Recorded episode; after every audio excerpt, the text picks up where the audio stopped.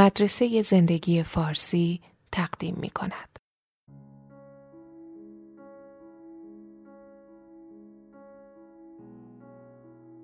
اندیشه هایی به وقت طوفان بپذیریم که ما گونه هستیم عجیب، معجزه آسا و بسیار شکننده که توی سیاره مرموز با جو پر از اکسیژن در کنجی از این جهان پهناور زندگی می کنیم.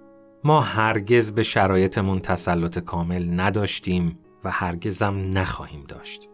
زندگی ما بی برو برگرد در گروه شرایط غیر قابل کنترل خواهد بود و باید با آرامش و وقار تسلیم این حقیقت شد.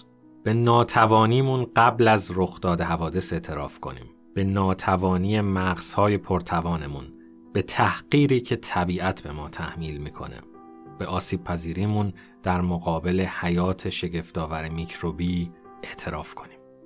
کمالگرایی رو رها کنیم. اندیشه زندگی های بیچین و چروک و پرتاب های بیعیب و نقص رو رها کنیم. انتظار داشته باشیم که مرتبا قافلگیر بشیم. تعقیب آزاری در کار نیست. فجایع مختص ما نیست. ما را نگذاشتن نوک مگسک. ممکنه قربانی باشیم. ولی هرگز ما هدف نبودیم. به هم نوعان خسته و آسیب دیدمون عشق بورزیم به همسایه هایی که مثل ما ترسیده و حیرون هستن کمک برسونیم.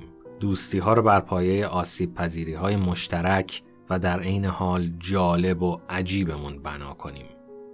خدمت کنیم.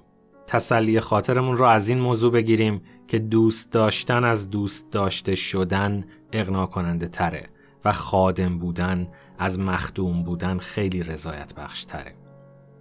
از این موج فرساینده خودخواهی و ارزای نفس مرخصی بگیریم به نام یک هدف خیلی ساده تر.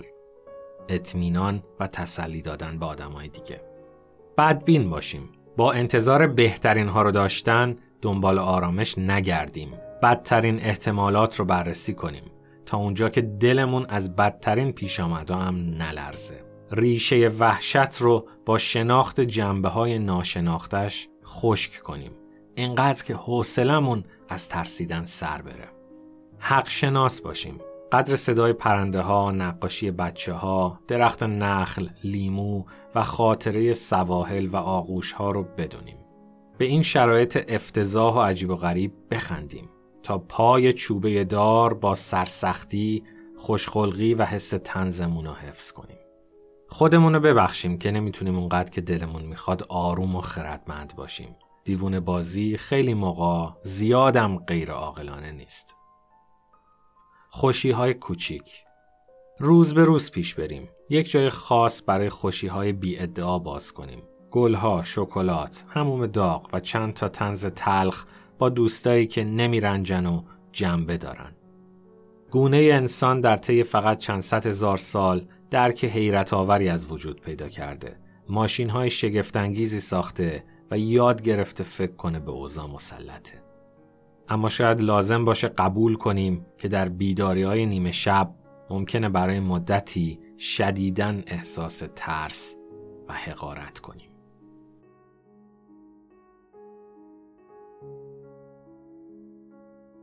همراهان گرامی مجموعه شعر ضد نور از ایمان فانی منتشر شد. با خرید کتاب به عنوان هدیه نسخه صوتی این مجموعه را با صدای شاعر دریافت کنید.